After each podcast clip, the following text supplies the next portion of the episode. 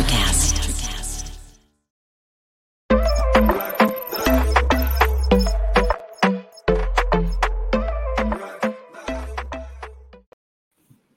Um, back. I know you guys missed me, but since I was gone, some good stuff happened. The, the Heat went bye bye.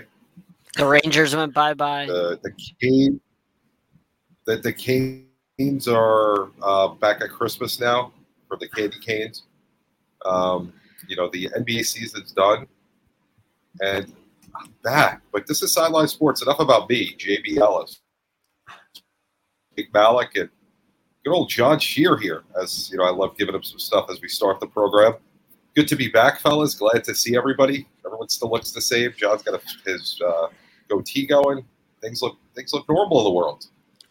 Things feel good, man. What's going on, guys? How's everyone doing tonight? I'm having I'm having myself a night. I mean, I'll start the conversation in a minute, but uh, as a Rangers fan, we're having good we're having a good night over here in uh, in these parts. Yeah, the Avalanche are doing pretty well, I would say. John, things are going very right for us, so I'm enjoying it. John, how are you, sir? I'm I'm doing well. The Orioles So- actually have been playing pretty good baseball.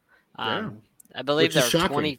20, 24 and 24 in their last 48, but uh, they've been playing pretty good baseball for a team that only has $29 know million what? payroll. You know, John, being 24 and 24 in your last 48 games for the Orioles truly actually is an accomplishment. well, I mean, when Garrett, And Garrett I mean Cole that makes, sincerely. when Gerrit Cole makes more than your entire team does, you know, there's players that make more than your entire roster. You know, Oh, it's expected that you're not going to well, be I mean- exactly that's a And that- little bit and that of makes you happy. No, I I mean when you have a 20 million, 29 million dollar payroll and you can, the Orioles had not to go on I mean, about the sideline Orioles. They, sports budget is is almost equal to the Oreos. You realize the sideline sports budget is closer to the Oreos than the Yankees budget. Let's keep that in mind. the very Orioles have true. competed with every team. And in I think AL that's the next commercial year. for sideline sports. we, we, we our budget's bigger than the Orioles. Yes, but but keep that in mind. Keep in mind that our budget is closer to the Oreo budget than as the, I think that's more of a, an indictment on the Orioles than it is on on I think it's else. an indictment on uh, MLB. They need a salary cap. Oh wow. Just saying. Yeah, but I'll say this: I don't think, at least in my opinion, I don't think even with the salary cap that would affect the Orioles because they'd still be spending like Well, you have to spend a certain amount for a salary. no. cap. But what I'm saying is, I think you guys would hit that number and you'd be okay. But you'd Oh, yeah. just be like right above it. Like if this is the if this is the floor, you'll be like just just scraping the top of it. You know, just just right above it. Speaking of the AL East, let's talk about the Yankees. JB wanted to talk a little bit about the Yankees. Let's start with Gentlemen. that. Tonight's going to be. I'm going to say it let, now. us talk about the dominance in Ton- the AL East. Hold on. Tonight's going to be a good night for me. Everything is going talk- right in that regard. Like sports wise, things are good for me right now. I'm happy. This is going to be a good night. Let's talk about the fourth best team to ever get to 50 wins. And to be honest, In terms with- of start, with you guys, I wasn't. Yeah, I would. I was not expecting this. I wasn't expecting them No. to come out and be killers. I don't think that this roster was, you know, anywhere near that. You know, I was worried about Toronto. How many games back is Toronto? Uh, last time I Maybe a- checked, which was over the They're like weekend, an afterthought. When, when I were when I looked this weekend, back? it was 12 games, I think. 12. And they're and they're a good team. Toronto is. It's not like Uh, oh they're bad. No, Boston that's played just- themselves. yeah. Well, No, but that just shows how dominant the Yankees are. Yeah. 50 and Yeah. 17.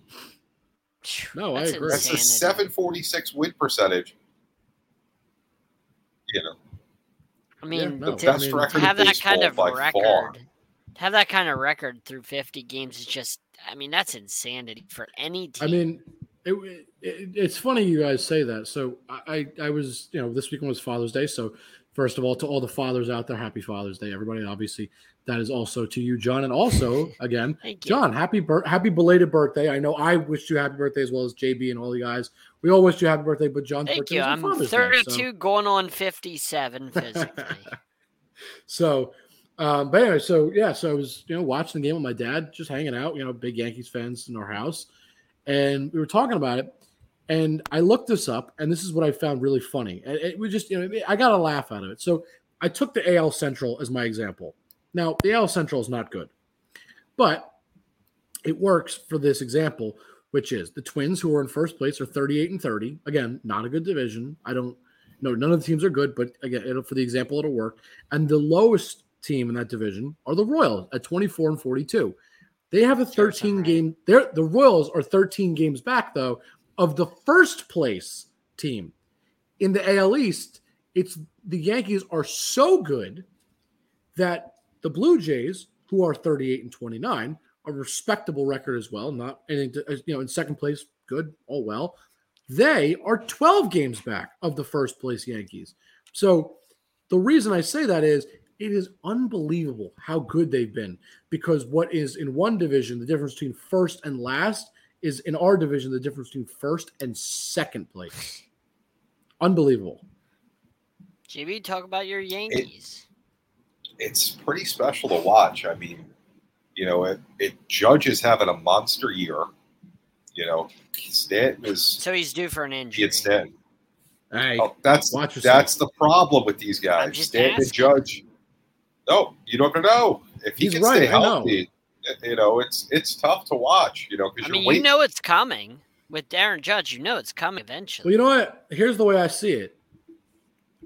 This team gets injured so often, but the way they're playing this year, they haven't gotten injured yet. Now, that doesn't mean they won't. That's not what I'm saying. Yeah. But they've gotten off to such a hot start that they could easily weather a couple injuries here and there because they've set themselves up to, you know, to, to just cruise to the playoffs. At this point, if they're just even average in the second half of the season, they've already clinched a playoff spot basically with you know with the way they played in this. I this mean, first half. also an injury depends on what the injury is and how long it No, is. You know what I mean? Like if Aaron Yeah. Judge gets hurt in September, No, you know you're what I mean? Like right. that's a big injury because playoffs are right around the corner. If he gets injured John. now, it's different. No, I. John, listen, right now there's 67 games in, right? And they have 50 wins. If they play 500 baseball over the next 80 games, they will have 90 wins with still games to play. right. So they're not That's- not making the playoffs. I At didn't this say point. they weren't. No, I I- just I- said I- the you know, injury is I- coming eventually. no, you're right. Oh, but it's like my, Chris my, Paul. It always does. We, my we- point was, John. My point was is that we played so well that during the regular season, usually injuries are of concern because it doesn't come when we're playing this well. We're playing Yeah. good baseball where maybe we have at this point, you know, close to 40 wins. We're talking, you know, like like high 30s, maybe 40 wins, right? Instead, we're already at 50 wins. We've set ourselves up so well that yes, injuries are likely to happen. That just happens. But when they do happen, and hopefully they are, you know, not in September, I agree. But the you know, when they happen, we can weather the storm pretty easily because A, we have depth, which is just one thing. Do you think I you're overachieving at all? no. I With- think I mean, is, you guys talked about the the the r- pitching rotation at the beginning of the year. You were concerned. I was never concerned. All right, so hold on. Do I? Th- let me let me answer the first question. Do I think we're overachieving? No. And the reason I say no is because to me, this is what this team looks like when they're healthy. We haven't, you know, and, and I say that because look at the last couple seasons with, you know, when you've had Stanton and Judge and LeMahieu, right? You haven't really had all these guys healthy. And then you added Donaldson, who, even though he's a strikeout machine, and so is Joey Gallo, they're still contributing when they need to. And even with Aaron Hicks not playing well, he's still contributing. He's starting to heat up, right? So you basically have Stanton, LeMahieu when he plays, Judge, Rizzo, and sometimes Torres again when he plays. So you have four to five guys depending on who's playing, right? This is what this team can be, and they're finally showing it because they're all playing. But in the last couple years, we didn't have that. So, to I think to, to, to summarize, do I think we're overachieving? No, we're just having all our guys healthy together. And then the pitching rotation, again, it's not even fully healthy, which is the crazy part. Domingo Germán, who I don't know what's going to happen when he comes back from his suspension. They've I've heard rumors that he may go to the bullpen, and I'd totally be okay with that because you know the way things are working, things are really looking good. I mean, top to bottom, that you know that rotation has played really, really well. Um, and Chapman is out, and I don't miss him right now because he's become such a liability. I prefer somebody like Chad Green probably being our closer at this point with the way he plays. That's just my opinion. Again, Germán could totally be a closer if they went down that road. Um, but yeah, I, I'm happy with this rotation. I do think they are the ones that are overachieving. But the offense, which is a lot of why we've won, is not overachieving. I think it's finally No. hitting the groove at that we expected to see so for so many years. look at run differential. I mean, unbelievable. Yeah. You know, they are. I think it's 140 something It's- runs Unbelievable. uh, plus 140. They would. They're better than some divisions. And I'm not even talking about taking teams that are negative in the division. Just stay with the numbers that are positive. Right. Multiple teams, they're better than. right. You know, you could go across Major League Baseball. You have to take two or three first place teams to to get to where they are. The Yankees are at 145, right? If you go, But there's The no way they keep that up with that pitching. There's no way that pitching wait, staff. the keeps that Mets. Houston, and Minnesota don't even don't even match that. And They're just above that. You know, it's insane. The only other team above 100 are the Dodgers at 114. Right. you I mean, so and, and John, here's the thing about this uh this pitching rotation. There, to me, are probably there, there's two guys that I would call elite level. Like I and when I say that, I trust them to pitch consistently well throughout the entire season. And for me, those were the, you know the guys going into the season were Gerrit Cole, and assuming that you know he's healthy, he gets back to form, which he is starting to. Luis Severino. Those are two guys. They one is one is Cy Young. Both have been up for the Cy Young. They're great pitchers. That was never a question. I thought those guys would be good. The guys I felt that could be really good were Taillon and Montgomery. Those are both pitchers that have played really well this season. I think Taillon is finally pitching at what we hoped he'd pitch at. He's pitching a little better, maybe, but we figured he'd be about, I would say, about an average of a 3 0 to 3 2 ERA, probably. I think that was kind of the expectation. His ERA is a 2 7. so he's maybe a little bit above what we expected in expectations, but again, pitching well. And then Montgomery, kind of the same vein. I figured he'd be around that same spot, and he he's at the same spot as Montgomery. He's at a two seven two, so you know, pitching very well. Nestor Cortes for me is the big standout, and I, I knew really he hate had. that mustache. Oh, don't Yeah, you dare it's the talk bad worst about it. mustache I think I've ever seen. uh, I'm going to go with John on this one. It's not pretty. I love the look, but I will tell you this: George Steinbrenner is rolling over in his grave right now, looking at that because yeah. he was Mister. You are clean shaven, or you don't play for a short hair, clean shaven. That's the end of this. That's you sound. You sound like abs- what he would sound like. too. Absolutely. But anyway, back, back to Cortes real quick. When your four pitcher has your best ERA, he, he- he's a one nine four, and and to me that is just unbelievable. He's pitched so much better. But the thing is, even if his ERA jumped to a high two, you still have these guys all pitching really well. I, I think they've just really something's clicking this year, and I- I don't know what it is, but I'm loving it. And the offense is there. There's no question. The offense is really clicking. Things have gone basically perfect if you're the Yankees. yeah, It's scary. Yeah, and that's that's the thing. It's scary because, like I said, I and meant that's the last. like almost like too good to be true. It sounds like. It does. Listen, I, I still don't think they're going to win the World Series. They're not. They're to me, they're not made for postseason baseball.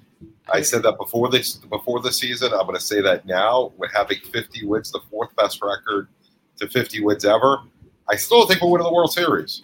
I don't think we have a, a true ace. I, I don't see it. Garrett, Garrett, whatever his name is, Schmoll, uh, Spider Tack. You know, Garrett, uh, I'm steal not your money. Garrett I'm not.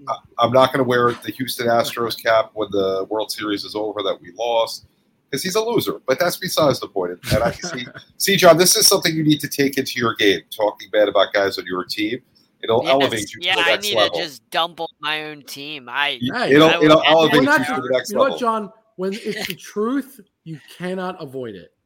so you're saying it's he's right. No, but if that's what he believes to be the truth, then you have to say. So it's That's not the point. truth. If it, just In because his he opinion, believes it to be is. the truth doesn't mean It's- it's That's the. JB's truth. I It- disagree. it's in That's my it. it's it's in my opinion the truth, and I, I'll stand by it. That's what I mean. Listen, That's and- just your opinion. That's not the. And that doesn't mean that what I'm saying to when I say it's the truth, when when you believe something to be true, even if it's And- bad about your team, You've got to face the facts. So JB just lives in his own little world, is what you're well, saying. so do you, John. What's your point? Well, No. well, the, the Houston when when the Astros got bounced and Gerrit Cole wouldn't wear the Astros hat in the locker room and he did the press conference in that crazy hat. That's facts. We all saw that. right. So he's he's not a team player. He pitched horribly after the whole um, change that you couldn't use the spider tack. You know, a lot of So- pitchers did. Yes, but you know, But it was really particular. noticeable with a guy like him because he was. Well, yeah, because it was salary. Yeah. So right, exactly. He's paid so much, and so much is expected So- of him. So I mean, even though it's my opinion of him, he may be the nicest guy in the world. I've never met Gerrit Cole, and maybe one day I'll have the opportunity to sit down and interview him, and maybe my opinion of him as a person will change. But, as a guy to lead lead my team, I don't want him. There are many other guys out there I would take. He's not That's a fair. winner, is what you're I think for me, I, if I had don't to know. pick- if I had to pick any pitcher to lead my team right now, I don't care how old he is. Justin Verlander is my choice 100 times out of 100. Man's just a I, look. I, I you can say, oh, well, all those years in Detroit. I don't want to hear it. I'm, I'm going to take the guy I hate most because the guy there's somebody I hate worse than Gerrit Cole. And that Matt is- Scherzer. Matt Scherzer. He is the most annoying guy out Fair. there, but he has I- the heart. He has the heart of a champion. they both do, and Yeah, he reminds me of Tom Brady at, on the mound. Like they- he they- they just both. is such a I- I- competitor. I would say truly, Scherzer and Verlander are in a league of their own, and then there's basically everybody else.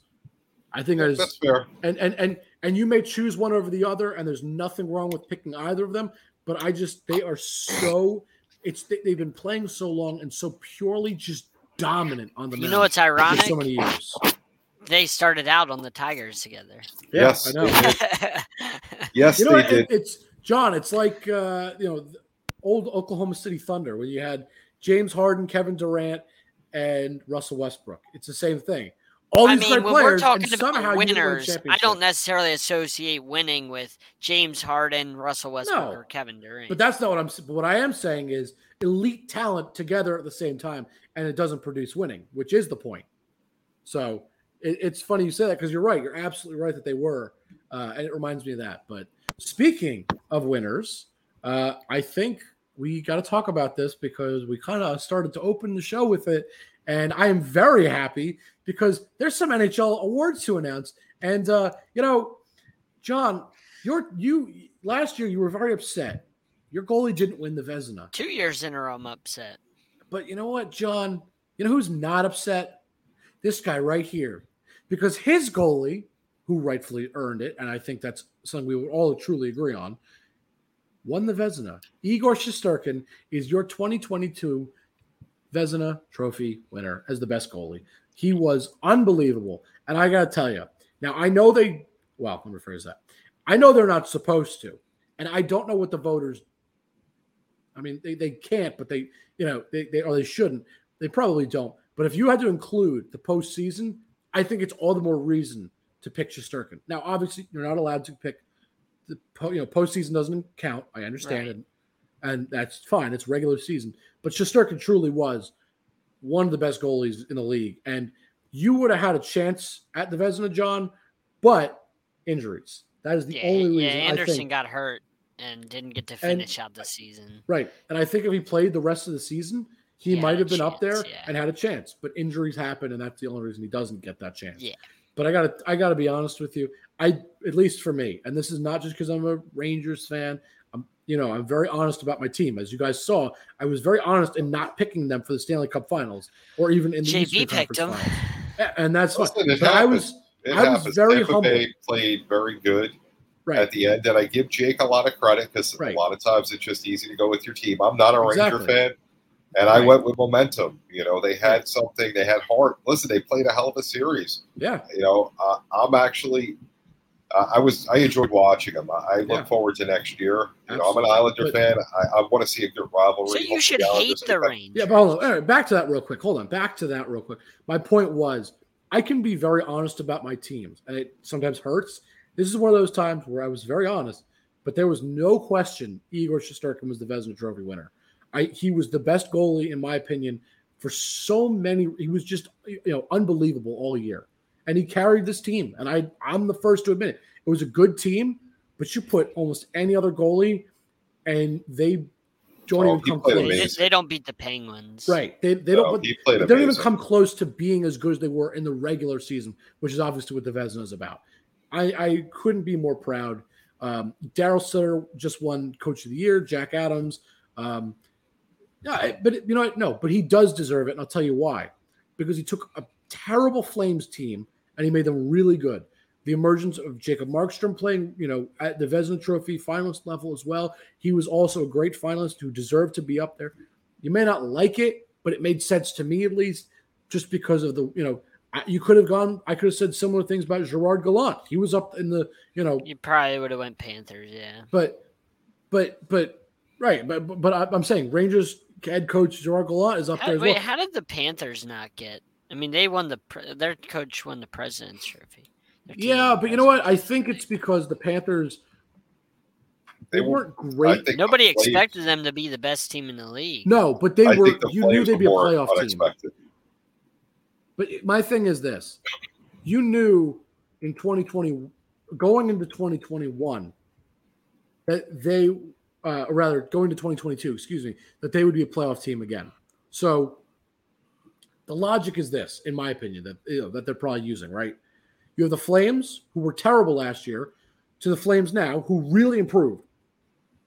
Phenomenal team this year, versus the Panthers, who were good last year, to the best team this year. But last year they were still good. So it was the improvement was different, if that makes sense.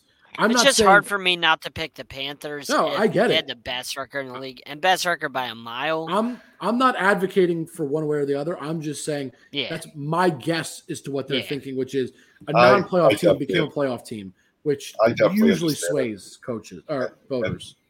And they not only became a playoff team; they were actually a pretty good playoff team. Right. Exactly. That's that's kind of the point. That's that, that that's my my thought process is what on what they did. It doesn't mean it's right or wrong. It's just my guess as to what happened. that's okay. But- you said logic, and then you know, NHL and logic don't really go You're, together. you're very right about that. So You're very right about that. And speaking of the NHL, I, I don't want to go through all the awards. We don't need to. It's it, it's the going to take important ones. Who won MVP? uh, Auston Matthews. Of course, Which- well deserved. Sixty goal again- season, of course. And again, does the team do anything in the playoffs? No, but it doesn't matter. It's all about the regular season, and he was very deserving of it. Uh, Cale Makar won the Norris for the best defense. Uh, you know, I don't think that was Didn't deserve it. why. Who deserved it? I mean, the best defenseman is ours. He deserved I it. disagree. I think Victor Hedman was better than anybody, but that's fine. But anyway, doesn't matter. I'm just listing some of them. But anyway, not the point. Um, you know, I, I agree with you mostly. m- Most importantly about MVP. That was, in my opinion, never. A Yo, question. th- there's no way you can pick against a guy that had Yeah. 60 goals. You, season. you have six. Like, you have sixty goals. That's just unbelievable. it's been a long. T- I think Alex Ovechkin was the last time we had a 60 Probably. goal. Probably. And that was a long time ago. But anyway, but I wanted to talk about the Stanley Cup Finals because JB, I don't think we ever got your thoughts on the Stanley Cup Final because you were uh, not here. But John, what was your pick? I don't recall. I know I picked Lightning in six. I picked know Avalanche in six. Okay, so John, uh, talk to me because because so far you're on the the the winning side, if you will. Your your outcome is the most likely based on everything we've seen. What happened in game three is exactly what I thought would happen at some point in this series to the Avalanche. The goaltending it wasn't going to hold up forever. Darcy Kuemper was eventually going to crack. And it makes sense it happened on the road. Tampa Bay's at home. Their backs against the wall. If they lose that game, it's it's the game that's when it's completely over. Right. So that I I thought that eventually Kuemper would crack and Tampa. Bay would get back in it. I still th- I think Tampa Bay wins game 4 and then I think the Avalanche just roll in game 5 and then carry it kind of like the Golden State Warriors did, carry that momentum into game 6 Which- and finish it off. We will talk about that shortly. Um, yeah, I I, mean, This is going to be scary. I'm going to agree with John. I think he was Yeah. spot on. You know, I, I think that the Avalanche took care of home ice. They, the Lightning, backs against the wall, played a great game. You know, they destroyed them last night, and you know, I think that game four will be a lot closer than it was. And you know, I think Tampa Bay is going to pull it out. And then I think you know the Avalanche win five and six, and that'll be it. But Okay. it'll be a good series. for me, I think game four is going to decide the series. And it's not just about who wins it. For me, it's going to be the play that we see in game four. And the reason I say all this is because one simple thing the Avalanche played two great games at home where they just absolutely had their way. The Lightning finally adjusted in game two, reminiscent of the Rangers series so far. And again, this is not to make it back to my team, but it's the most recent series they played. And it's the exact same scenario. So this is why, no, but this is why, to me, game four is going to be so pivotal. Same thing in the Rangers series. Rangers win two good games at home. Things look great. Everything's rolling their way. They go into Tampa and things just go haywire.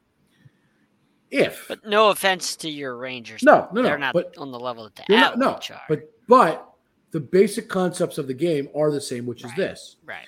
Game four is going to be very crucial because I need to see something out of Tampa if they have any chance in the series. I don't care whether they win or lose. That's not what I'm worried about. I need to see if they, A, can continue making the adjustments that they were making in game three and why they were able to dominate so well. B, how do the Avalanche respond?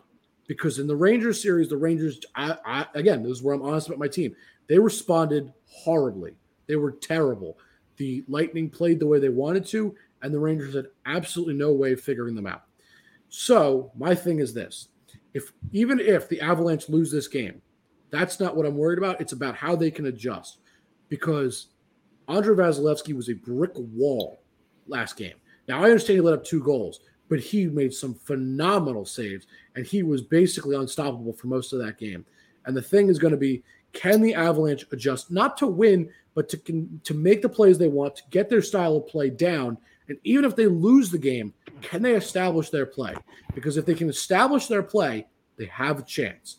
But if they can't establish their play, I am sticking with the Lightning to win it because if the Lightning get their foot, you know, get their heels dug in, they win again at home and they establish their play, the Avs can kiss their series goodbye. I don't. I disagree. I- completely because disagree I'm because you you- still have Game Five in your I- pocket. That's You're the fine. Avs, That's and then you still have a Game Seven if it goes to that at But- home but in your my cons- My So concern is worried. this: if the Avs can't adjust, they will be in trouble because the Lightning, you cannot give them momentum.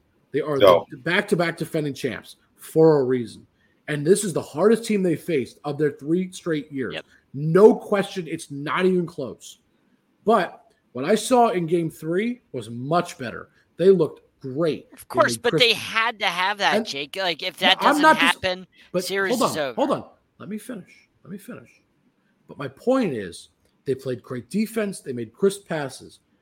Colorado couldn't catch up to them, couldn't figure them out. That's why Game Four is so pivotal. Because if Tampa continues to do this, they're going to establish their game against Colorado, and Colorado's going to be in trouble, especially with the bad goalie. But if Colorado, even so much as plays, you know, can play well, even if they lose, but they can establish their game a little bit more on the road, I give all the momentum to them despite what happens on the final score. That's my point. JB, do you buy into the notion that these that it carries over game to game like that, or no? So, with my thinking, especially in a playoff series, you know, momentum is huge, especially with travel. You know, you're up to nothing. You have to, you have to come out and show something when you didn't show something in game three.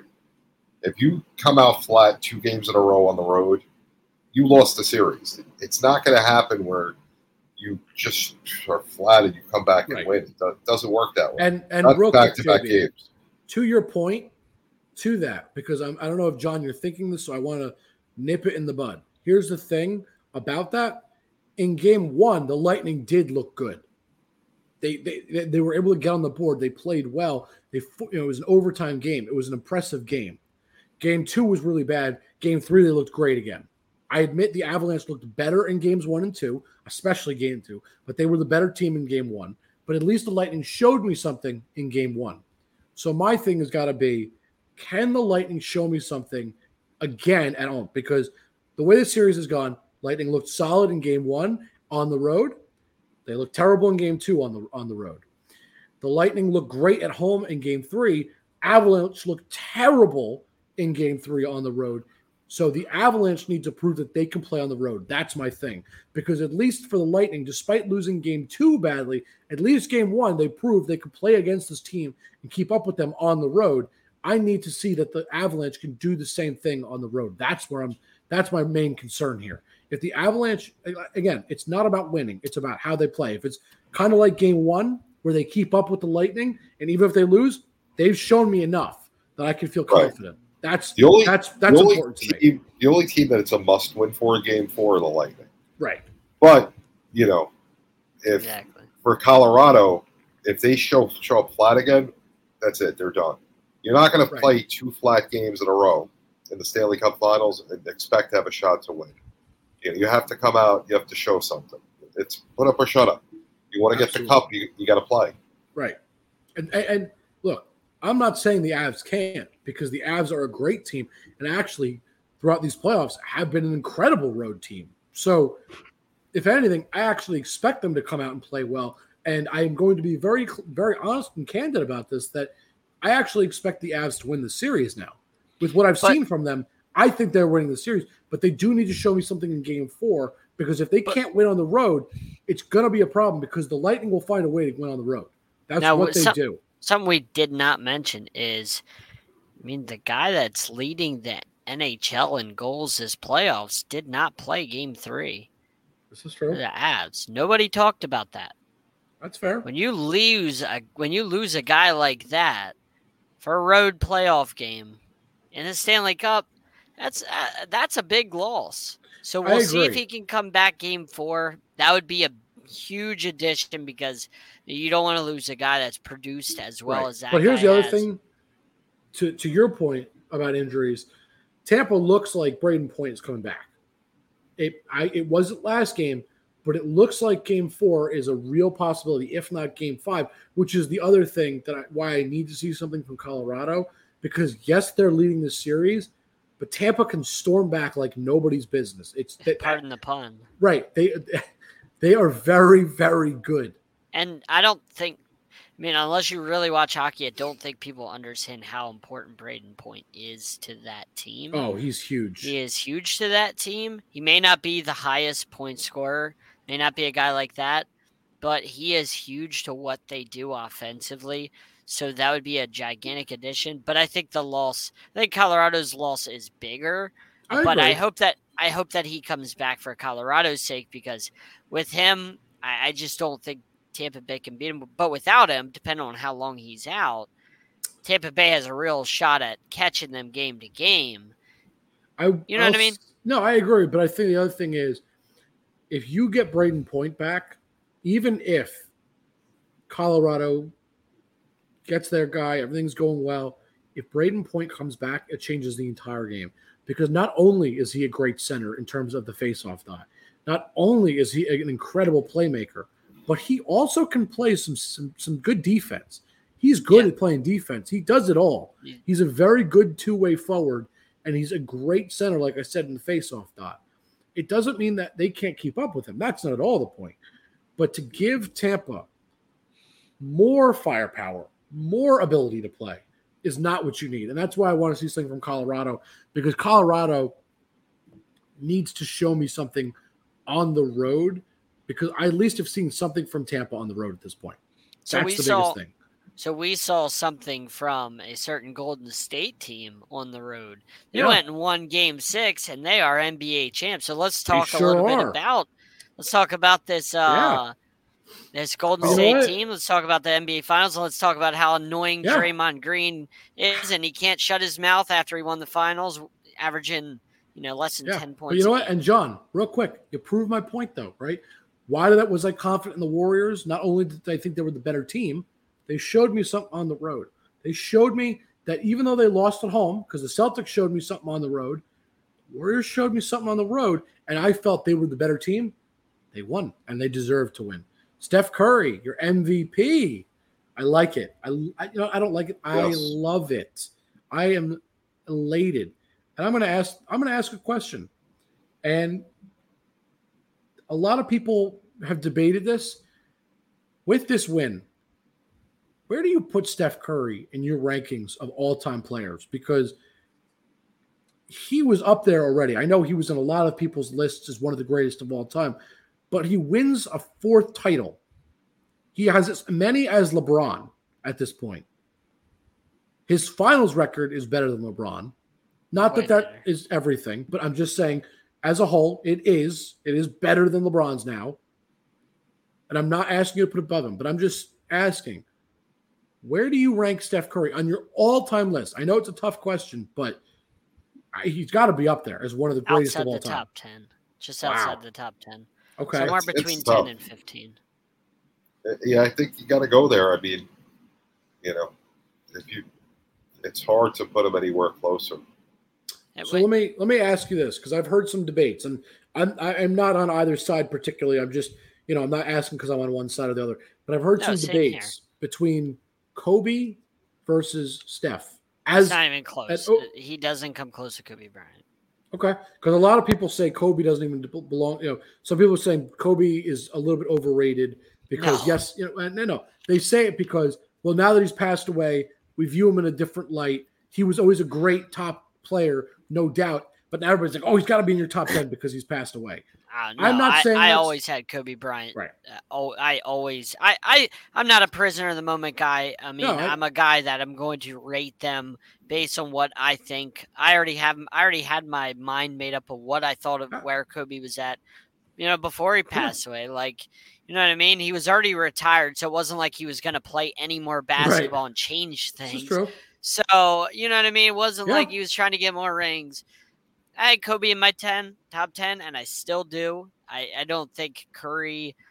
I said this last night on the sports arena. I said, I love Steph Curry. I love what he's done for the game. He's the greatest shooter we've ever seen, Oh, But no he's- doubt. but he's not a point. He's not a true point guard. He doesn't distribute the ball like a point guard. He doesn't play great defense. He plays pretty decent defense right. like there's nothing about Curry that puts him above LeBron James or Michael Jordan or Kobe Bryant or Wilt Chamberlain or guys like that. Right. That I, I'm not saying Steph is just a scorer. 'cause that No, would of be- course. that'd be wrong. But, But that's what I he's just don't for. think he does enough. You know what I mean? Like when you look No. at LeBron James, you're not. You can say like this guy does everything. When you look at Kobe Bryant, this guy does everything. When you look at Michael Jordan, this guy does everything. Like I don't say that about Steph. He does a lot of great Okay, things. so But I'm I, I don't I like you know what I oh, mean. wait- Like he doesn't come close for but me. before you talk guys. about his defense, if you look back, now this I know from Daily Fantasy because I would play Daily Fantasy ridiculous. of course you do. Oh, we know. So Steph and the Golden State Warriors front court and back court, their guards, unbelievable defense. You would never think, you know, that their defense was that good. They they shut down point guards and shooting guards. It was insane. They were always ranked towards the bottom ten year year after year. So before you go on Steph's D, gotta rethink that one. He, you know, he's very underrated. He, you know, he doesn't get a lot of credit for things he does. He's not flashy. Everyone always thinks, "Oh, Steph can just shoot." He does a lot more than that. Steph And, takes shots he knows he can make. That's the one thing I've noticed about him. and He doesn't Yeah. just you- throw it yeah. up. And their teams, the reason why they would, you know, shut down teams, they would just get out to huge leads and destroy them. And you know, there was no way to to game prep. They can't stop it. If you double team him, Clay would take over. You know, then they got Durant, and it became ridiculous. Then Durant left, and you know, other guys stepped up. And Draymond is just the annoying vocal leader. Oh, we'll talk about him in a minute. you know, Right. but it's just it's a very good team concept. And Mark Jackson definitely set up that team for success. Steve Kerr, like he did with the Bulls, stepped up and took all the success Yep. that he doesn't deserve. I, I I do have one other question uh, I want to throw to you too because I'm sure you've heard this before. Steph's legacy to to some people, um, I don't know that tainted is the right word, but they felt no no no no. You'll understand what I mean.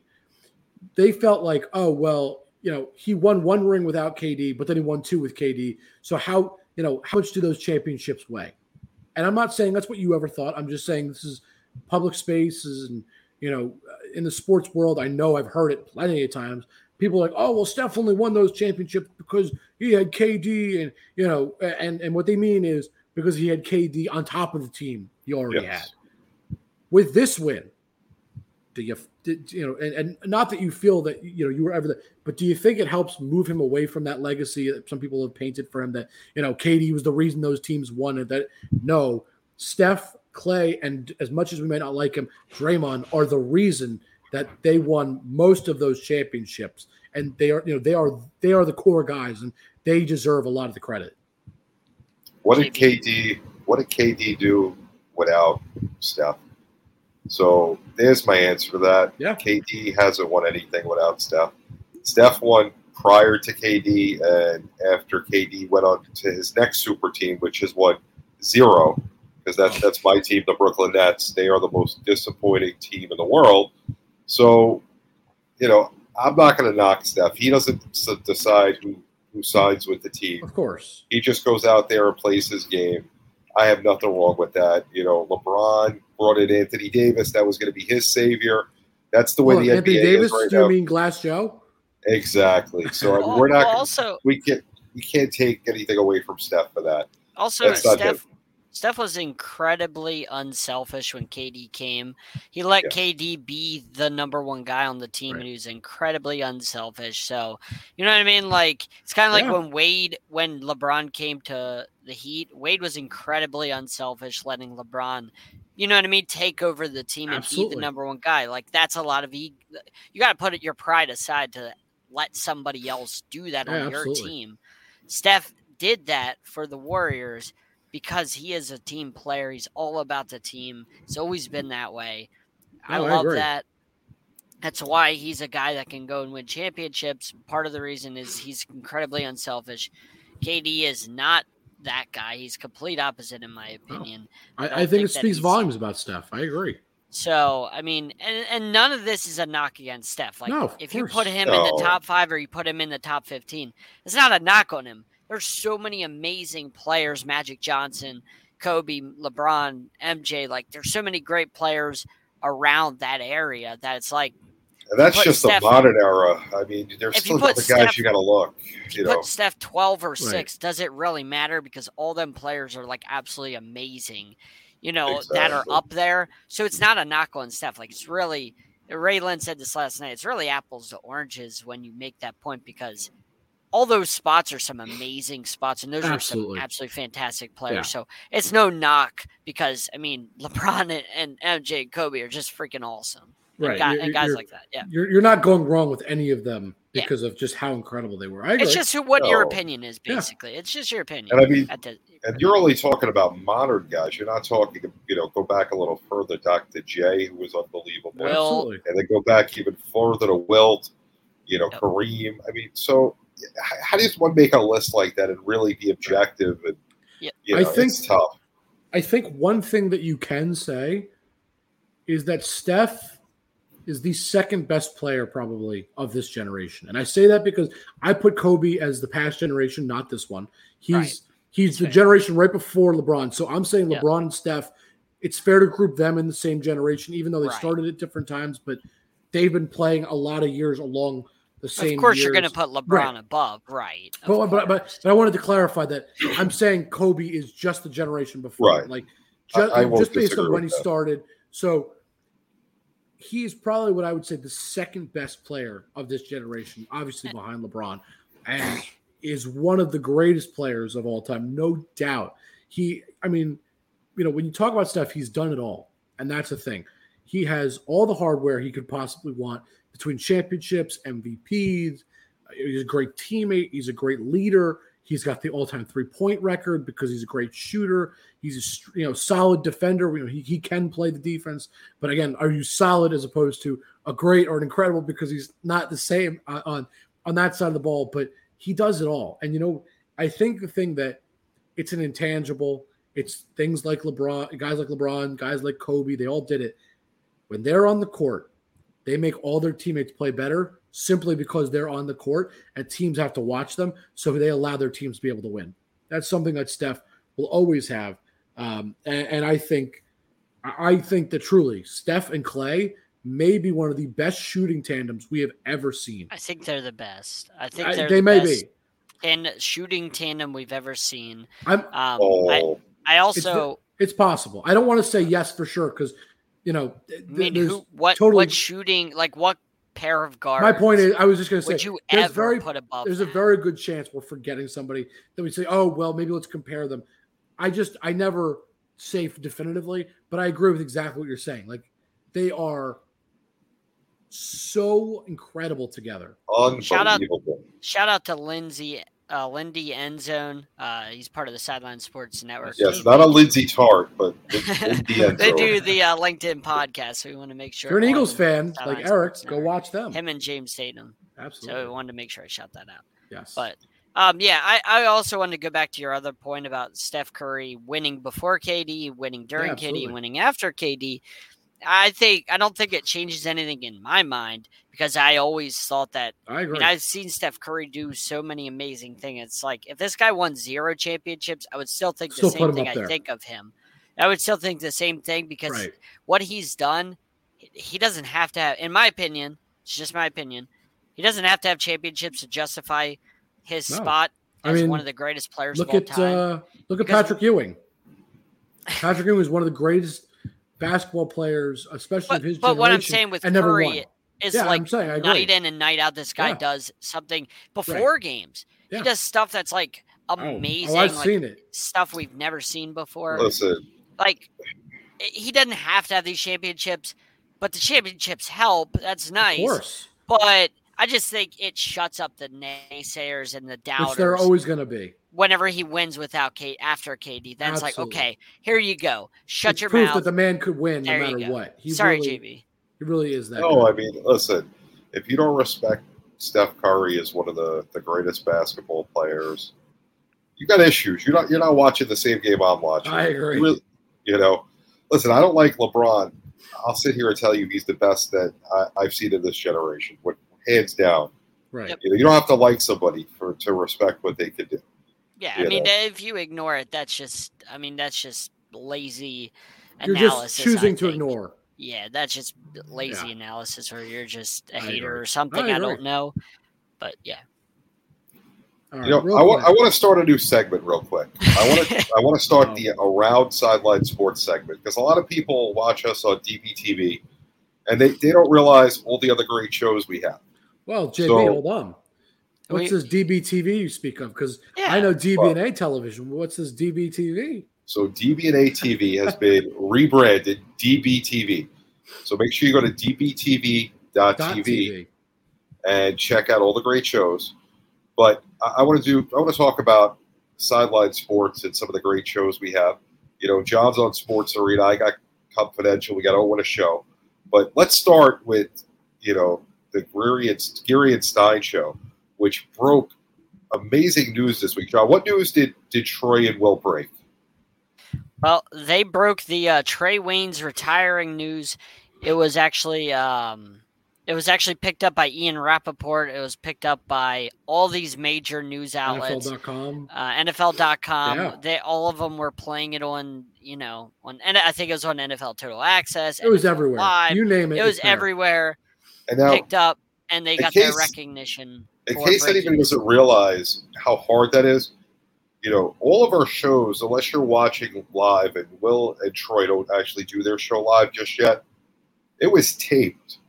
So they were sitting on this news for a couple of what, like days. Friday or a Yeah, Thursday. they taped it on, I think, Friday. Friday, and Yeah. it dropped on Monday. So I want to give them big props for that and congratulations. yeah. So let, us start with them.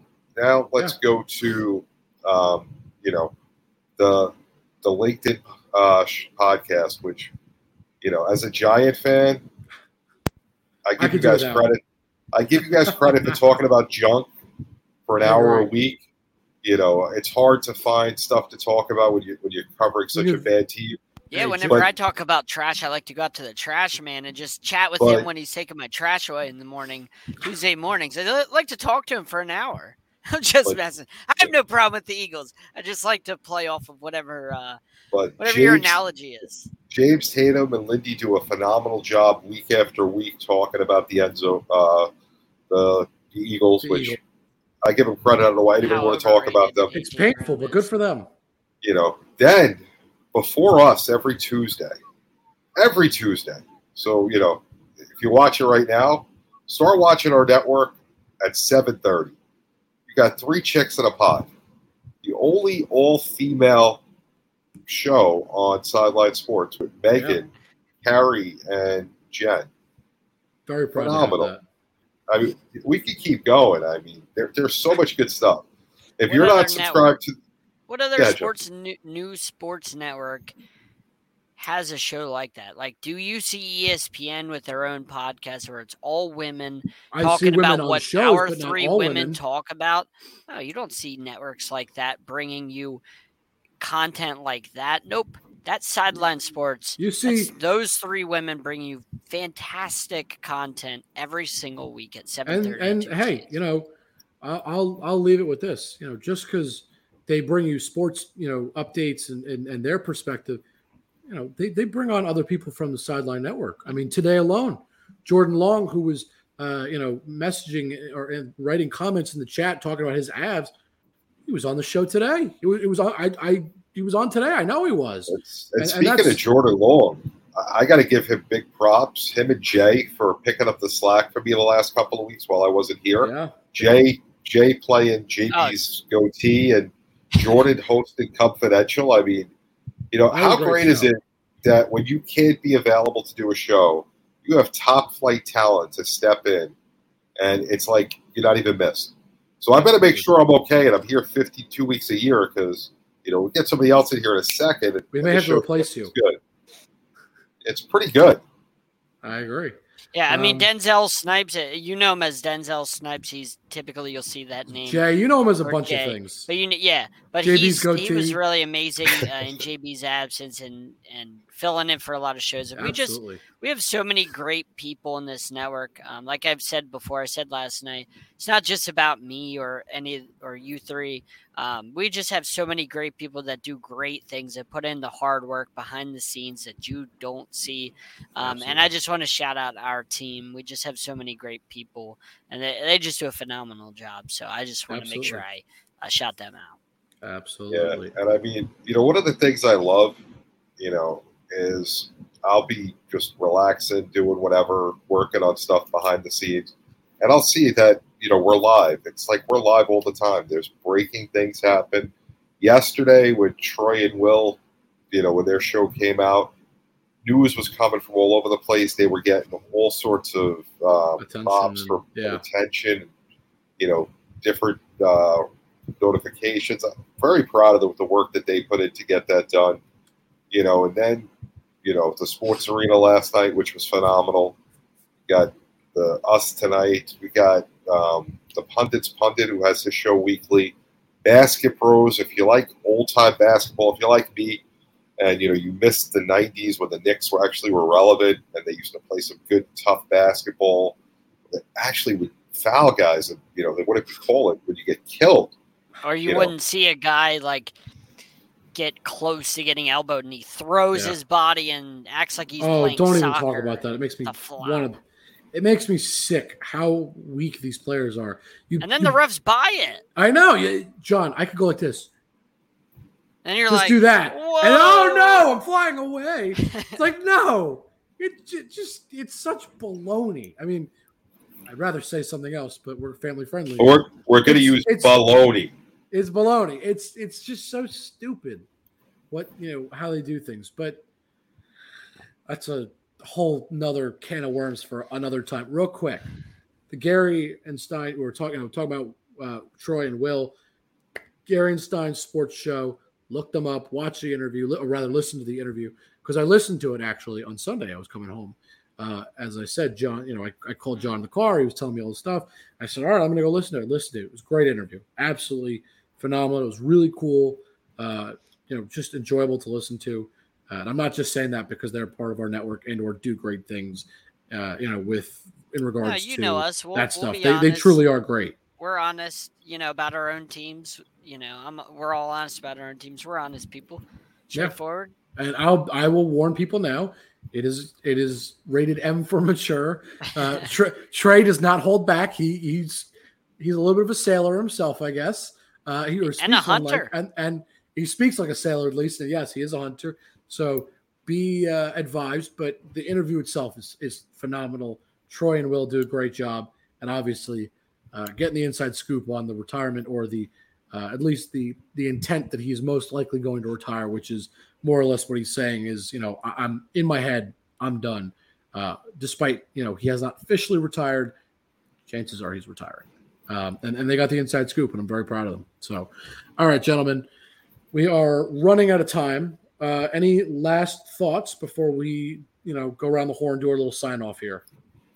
It's that time of the year where the sports world is crickets chirping, baseball. It's, it's slowing down a little bit. You're not a baseball fan. Good luck, because it's going to be a long couple of months till we get back to football. So start watching the Yankees. We, we got like start a watching month Confidential. No, until training camp. Like, what are you He talking makes a good point. Training, Training camp is camp fun. You get the rookies report. I'm excited about the rookies. I mean, if you saw the Orioles before the Orioles Oh. Nationals game tonight, all the rookies from the Commanders and the Ravens were in the press box beside each other, That's all cool, in but Orioles and Nationals jerseys, which was pretty a pretty cool picture. So you know, there's know always what? something Yeah, fun yeah, the yeah. You know what? Make sure you're watching Oh What a Show because come the middle of July when the Cubs destroy them in Wrigley, they're gonna they're gonna be crying. But follow me, JB underscore the program. Got Confidential eleven, South Florida Tribute on Wednesday nights, right here. The NBA Carousel on Monday. What about you, John? Yeah, um, Blue Hawks thirteen on Twitter, John Shear on LinkedIn. Make sure you look me up. Connected with a lot of great athletes, former athletes, uh, just a great people. Uh, make sure you check out our YouTube channel if you're not already. Subscribe to our YouTube channel, Sideline Sports Network, and uh, make sure you check out all of our shows Sunday through Saturday. We have shows every single day of the week. So I just want to give love to all, all of our Absolutely. people. Uh, Jake? You guys can find me on Twitter at Jake underscore Malik. You can look me up on all my socials. That's my same name. But more importantly, as I do every single week, here's where you can find Sideline Sports. Instagram and Twitter, Sideline Sport One. YouTube and Facebook is Sideline Sports. We have a group, we have a page, we have it all on Facebook. We are on DB TV, no longer DBNA television. It's now DB. DBTV.tv. Yep, that is the website. It is DBTV.tv. DBTV. ex- See how easy it is? Nice and easy and smooth. DBTV, formerly known as DBNA, so now it's DBTV, and the website is dbtv.tv. We're on TikTok. We are on uh, Spotify, Apple Podcasts, Google Podcasts, everywhere you can find us. Look us up, search us up, check us out. Uh, like I always say, come here for the best sports news that you're ever going to get. And lastly, before we go, big up to the new crop of interns who are killing it right now. Absolutely. Glad to have you guys on board. All right. And on that note, everybody have a good one, and we will see you next time.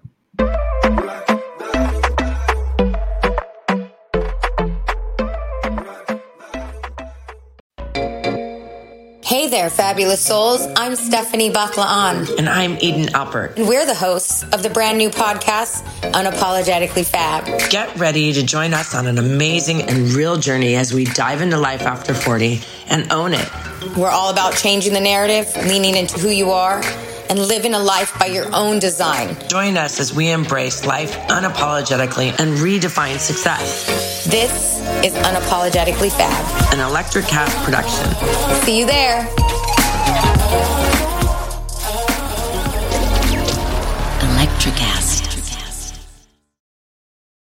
Welcome to Transforming 45, the podcast that celebrates the incredible power of passionate voices.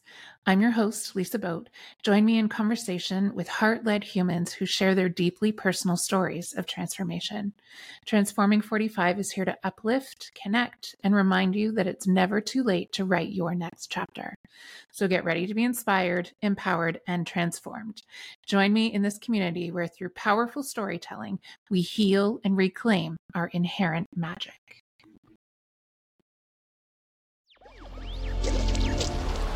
Electricast.